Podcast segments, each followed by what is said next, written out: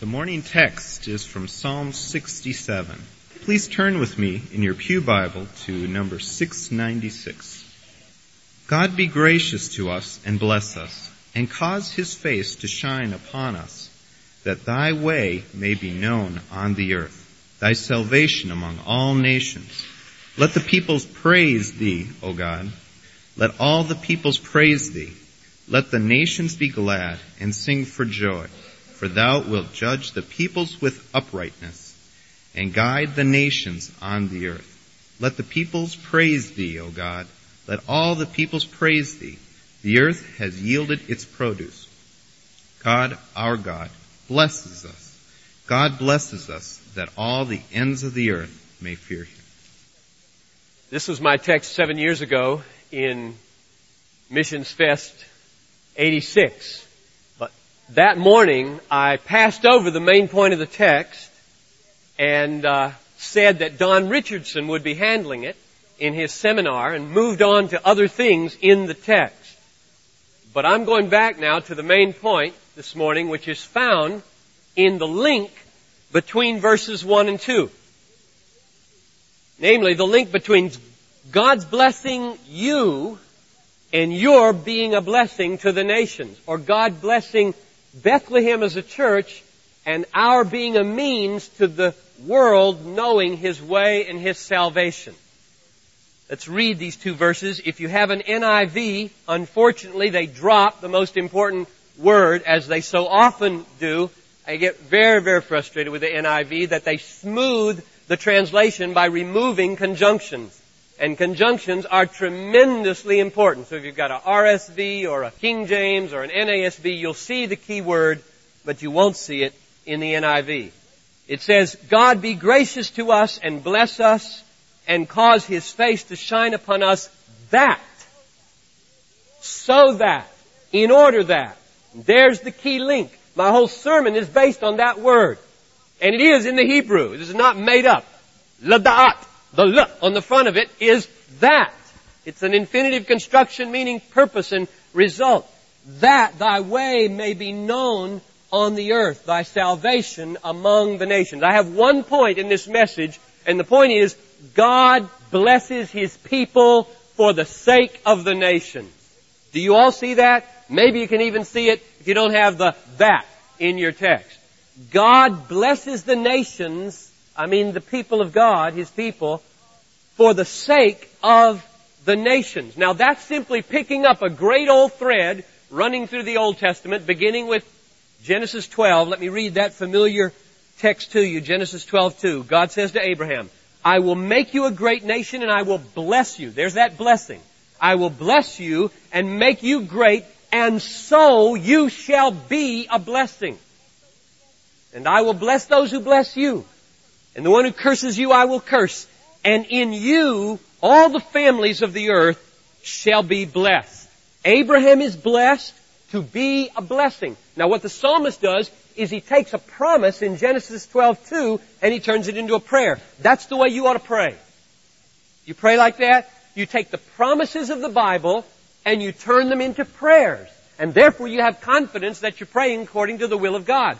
Well, he did that in Psalm 67. He took the promise of Genesis 12, 2, I will make you a blessing to the nations by blessing you. And he says, Lord, bless us, be gracious to us, make your face to shine upon us, that we now in turn might be a blessing to the nations and they might know your way and know your salvation. That's my point. Now, the way I want to unpack this point this morning and to reinforce it is basically by telling you the story of the last 10 years here at Bethlehem and the way this has come true for us. I could pick churches other than ourselves. I could pick the history of missions. I could pick biblical examples and I don't often take half a sermon or more to illustrate from our own life together what God has done in response to these kinds of prayers and promises. But I want to this morning. I think it's what God wants me to do. I think it's what we, we need let me, before I give you ten ways that God has blessed us to be a blessing to the nation, make a subpoint here. It's really the same point in other words, namely, if it's true that God has blessed His people to be a blessing to the nations, then it's also true that very probably churches, families, individuals, denominations will be blessed if they pray and long and plan to be a blessing to the unreached people. You see how that follows? It's not as though you earn the blessing of God by being missionaries or giving to the missionary cause.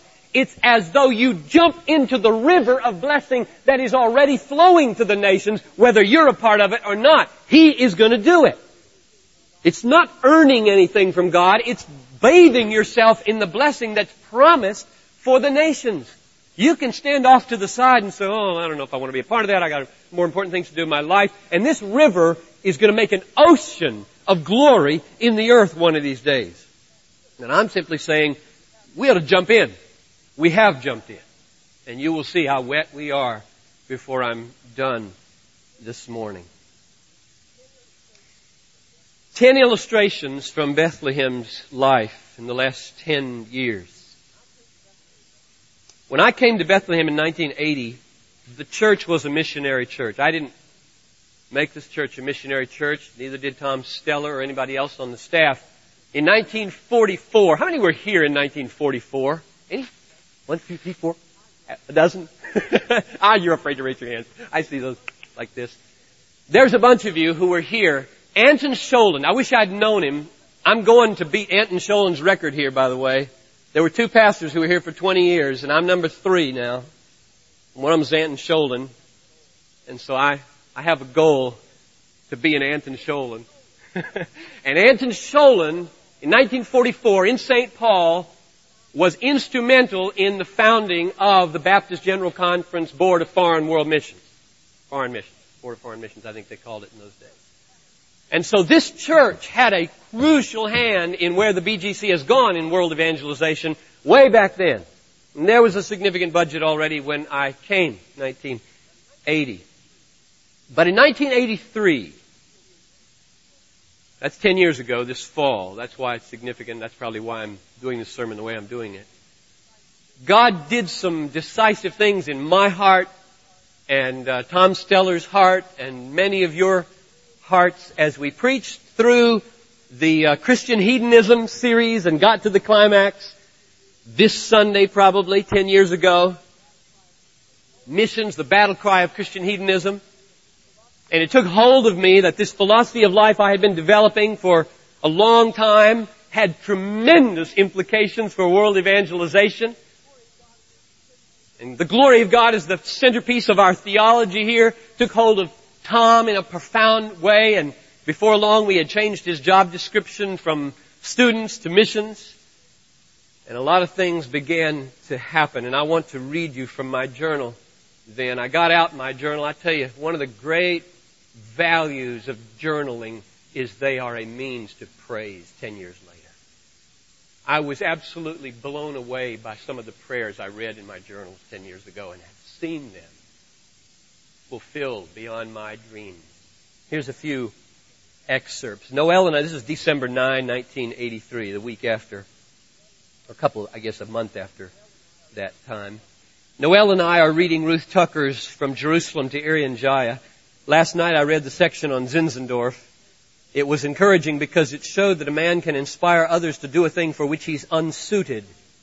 Zinzendorf inspired a great missionary force, but in the few efforts of foreign missionary service which he made, his experience was unhappy.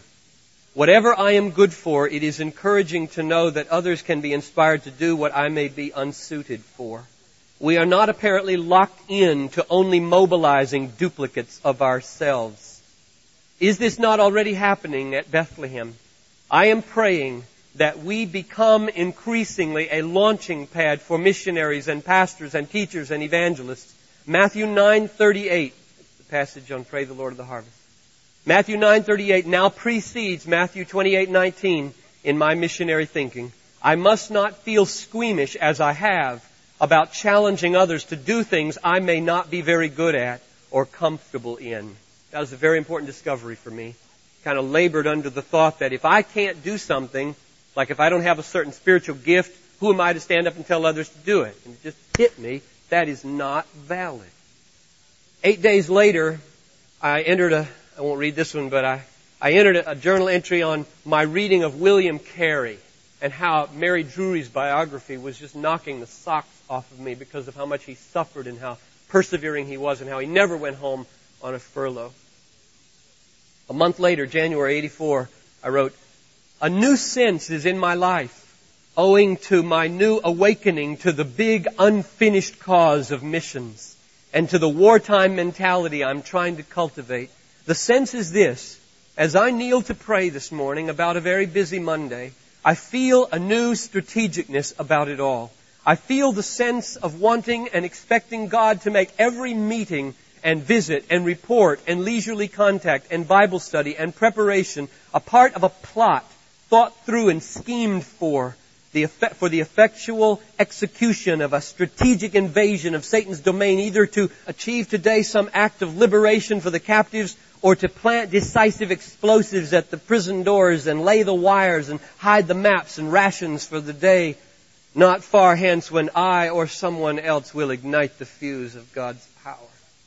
Six weeks later, this was right after the glow of the first missions in the manse, March 9, 1984, when 90 of you showed up and we were praying for 60 in my living room. Lord Jesus Christ, rise like the sun on our darkness. Be exalted in your matchless power and wisdom and love. To see you and know you in your fullness, Lord Christ, is the key to all power. So I look to you. I marvel at you. I long to know you. Shine, Lord. That was before the song. Shine, Lord. Crack the dark in every heart, Lord Jesus. Use me, use me, use me to fill the world with your glory.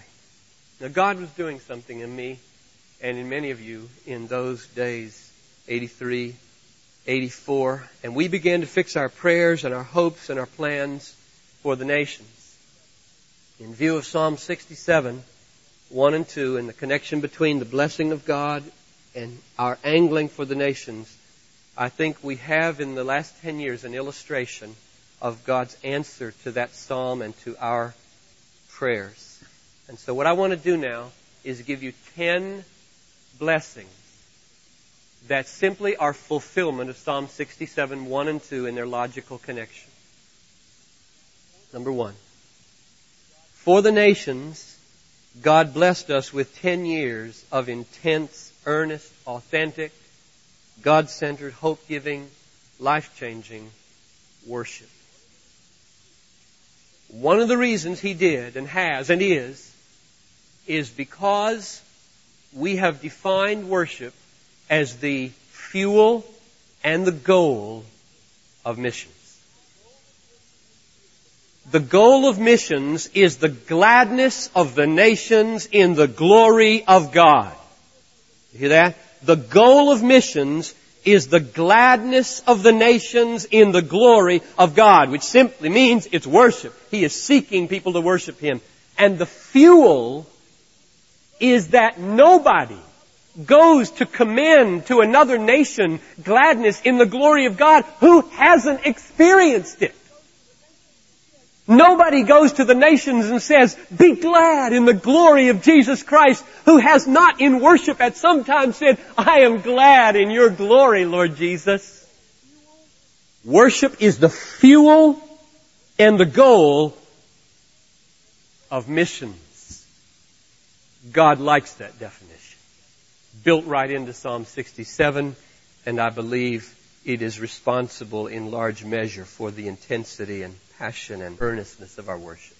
Number two, for the nations, God has blessed us with passionate, God-sized, globe-encircling prayer.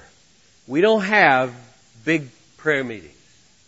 Maybe God will grace us with some of those, but there are a lot of little ones and the ones that I'm a part of, Friday morning, Wednesday night, Tuesday morning, are what they are in power because the people there have globe-sized hearts. You come.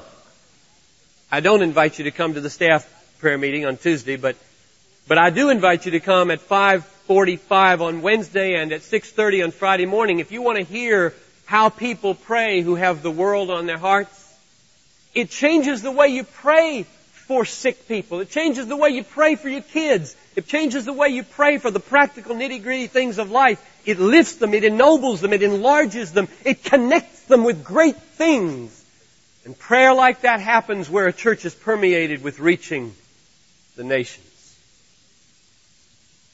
Number three.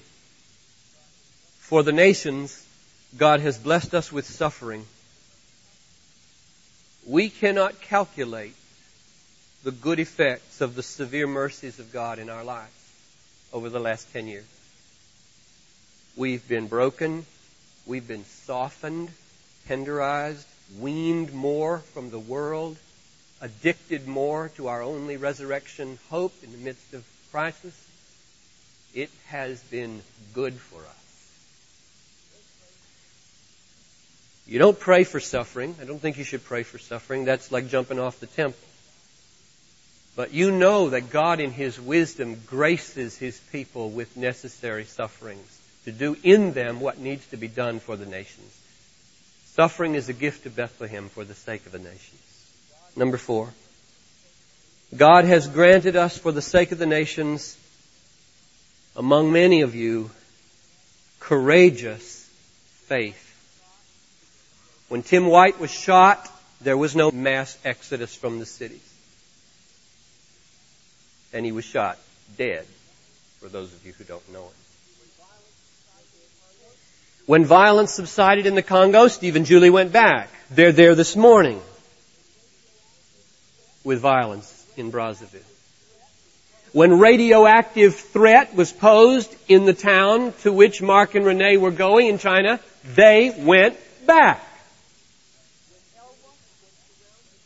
When ELWA was surrounded, the women and children left and David Decker stayed. When we propose that perhaps there will be political uprisings and crises during the elections in about six weeks in Guinea, David and Faith and the three kids went anyway. I don't know if you realize this is the stuff of which biographies are made we just take it for granted because it's around us, it's so close to us that we don't often feel the wonder working grace of God in the lives of these people. How many hundreds have said, I could never do that? Well, that's right. But they have, and many more of you are ready to lay your lives on the line. And that is no small gift to us for the nation. Number five. God has blessed us for the sake of the nations with a world Christian pastoral staff. This was fun to think about. Is it an accident that all nine of us have been overseas? Including the business administrator. Dan Lane ministering in China. David Livingston in Nigeria. Tom Steller in the Cameroon. Joan Lovestrand, Indonesia and the Philippines. Brad Nelson, Mexico, Thailand, who knows where else with the youth uh, Greg Dernberger Japan, the Philippines, Dean Palermo, Colombia and Japan. David Michael was constrained by the Lord down to Ecuador for one of the greatest purposes in the world. And uh, I went to Liberia and Cameroon and Philippines. Is, is that an accident that God has brought to this church a pastoral staff, all of whom have been pushed out of the comfort zone and, and seen just a little bit of what is going on out there? It is not an accident. He has a purpose for this church, for the nations, and that's part of it, and it's a blessing for the nations. Number six. For the sake of the nations, God has blessed us with increasing numbers of people to worship, give, serve in this place. In 1983, on this Sunday, there were probably less than 600 people. The average that year was 579. This morning we will have 1,200 people in these two services. Just looking at, at this group here, you can judge how they're going to be. I wrote in my journal, in April of 1983, let's grow in order to build a sending base for the frontiers. Let's think of recruiting people for the mission of evangelizing unevangelized cultures God will not honor our zeal for growth if it is motivated by vanity. But He will if it is motivated by love for His glory and concern for the cultures without a gospel witness. And I believe God has honored that goal and that motive. Number seven. For the sake of the nations, God has blessed us with increased giving. Now, that might sound like a simple and innocuous statement in view of the fact that we've grown in people. Well, of course, you have 1,200 instead of 600, you got more money. That's not the point. My point is, per giving unit, you give way over twice what you used to give. I don't have the statistics after 1990. When we did this present building fund drive, Doug Anderson computed all that, and it went from something like 12, I'm going to get the figures wrong if I do it, but it's, in 1990, you gave more than twice per person, per capita, what you gave in 1983. That has steadily increased every year for 13 years. It can't increase forever, but it has increased remarkably. The missions budget in 1983 was $72,000. Today it is $484,000, six times as much. From 22% of the budget to 34% of the budget. And to put that in perspective, the salary package, the compensation package for the pastoral staff and the whole support staff dropped from 52 to 42% of the budget. That's a good investment in missions. Some of you might think over the years, boy, we sure are adding a lot of staff. You know, we got eight pastoral staff plus a business administrator. Is that good stewardship? I just laid the figures before you. You tell me if it's good stewardship. When the mission budget goes from 22 to 32 percent, sixfold increase, and the budget for those big additions that we've made drops from 40, 52 to 42 percent. I think we're on track. And let's just keep praying that the Lord will make us wise in staffing and in the proportion of things here at the church. Number eight. For the sake of the nations, God has blessed us with this building. Now that's controversial because not everybody who's here believed we should build a building like this in view of the crisis of the nation. But God, we have learned and we know from history and the Bible, is merciful towards churches that have honest disagreements like that. And I believe he looked down, whatever his particular perspective on this was, and he saw S-P-A-N written over this building. Span one. S, spreading. P, praise. A, to all. in the nations. That was the motive behind it. That was the banner over it. This building exists to S-P-A-N, the nations. To span from here to there, to spread praise to all nations. We did it with span two. We did it now with span three. It'll end in March and then we've got to finish paying it off. We saved half the money before we put a shovel in the ground. And we still owe half, roughly, on this building. It'll take us seven years if we pay it at the normal scale. I would love a miracle to happen and I invite you to pray with me toward a miracle of getting this thing paid off fast. Because we have, and this is now leading to point nine and ten, we have so many people on the way into missions. I don't want the mortgage on this building to be holding us back in what's coming. Number nine. For the sake of the nations, God has given us a vision and a prayer goal called 2000 by 2000 to send out from us in vocational missions and in short-term missions 2,000 people by the year 2000. 286 have already gone. And to harvest by the year 2000 through conversions under your influence 2,000 people. We need to hear from you whenever anybody under your leadership or witness makes a profession of faith in Jesus Christ. Those are the people that we're counting, whether they come to this church or not. You're the salt of the earth out there making a difference where people are. Finally, number 10. For the sake of the nations, God has blessed us with missionaries. I think you all received this in your folder. There are 85 names in here.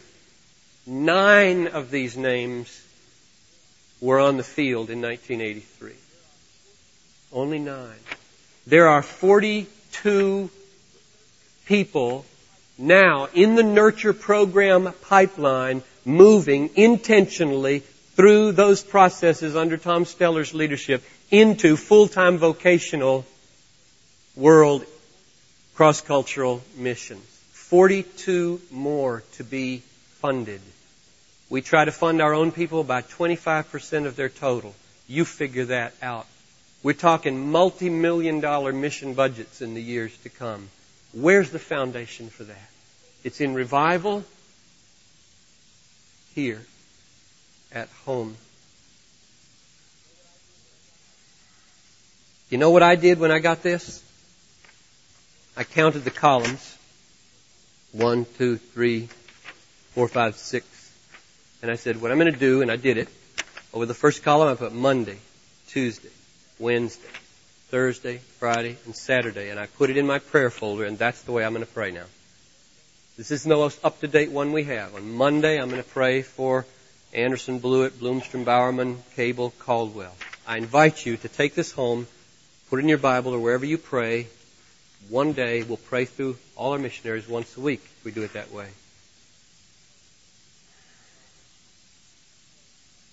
Now I'm going to close by praying for a couple of groups of you. So listen carefully as we close. I'm going to have two groups of people stand up.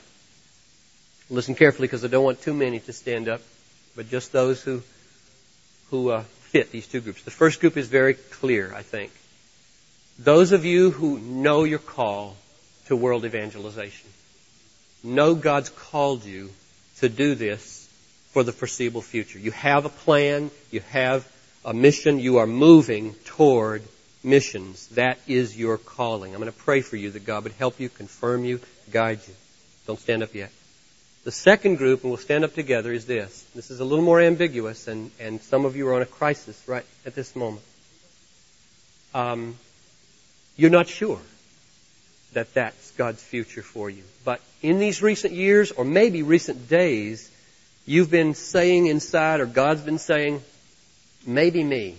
Maybe God wants me to uproot. Maybe He wants me to go. Maybe He wants me to get training towards that and I am very open and I would like very much to know more surely than I presently know if that's God's purpose for my, our life. Couple, single person, young person. Okay?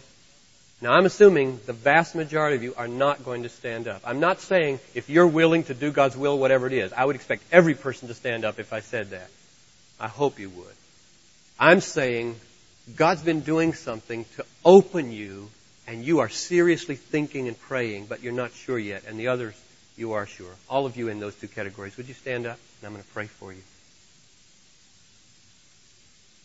Okay. I'm sure, I'm sure for some of you, just looking around, this is a bold thing because you see who's seeing you. Say, oh, now they know that I've been praying this way. And that's great. In, if others of you are, have hesitated to stand up while I'm praying, you can stand. Now I'd like us all to pray while you're standing. Lord, you see these people. They're like the rest of us. They're not super people. They are dependent people. It just so happens you've given them a particular calling or are stirring them to consider a calling. And my prayer for those who have discerned your call is that right this moment, by your Spirit, you would fall upon them with sweet, peaceful, confirming power and grace. And then for the second group, Lord, I pray that that same Spirit and that same power would come with clarity of vision with a rising sense, if they're called, a rising sense of your purpose in their life. Banish fear. Banish worldliness. Answer their questions. Knock down obstacles and open some doors this very week so that they'll be able to look back and say, this was the time when I knew. In Jesus' name I pray. Amen. You may be seated. There's every biblical reason, I think, that God is going to keep blessing us here at Bethlehem as long as we don't neglect His call upon us to be for the nations. I think we're on the brink, just in terms of numbers who are in the nurture program, not to mention the so many who aren't in the program who are dreaming and thinking. We're on the brink of a tremendous surge in missionary sending at Bethlehem.